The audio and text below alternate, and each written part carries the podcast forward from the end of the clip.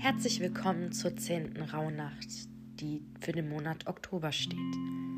Der Oktober aus spiritueller Sicht ist der Monat des Loslassens und des Neubeginns. Er stellt uns gleichermaßen auf die Probe, uns mit unseren Urängsten wie beispielsweise die Angst vor dem Tod zu konfrontieren. Auch du kannst dich heute deinen Ängsten stellen. Schreibe dir hierfür auf kleinen Notizzetteln drei Dinge auf, vor denen du dich am meisten fürchtest oder welche dir großen Kummer und Sorgen bereiten. Hole dir eine feuerfeste Schale, beispielsweise einen Aschenbecher, und verbrenne anschließend diese Ängste, sobald du sie aufgeschrieben hast.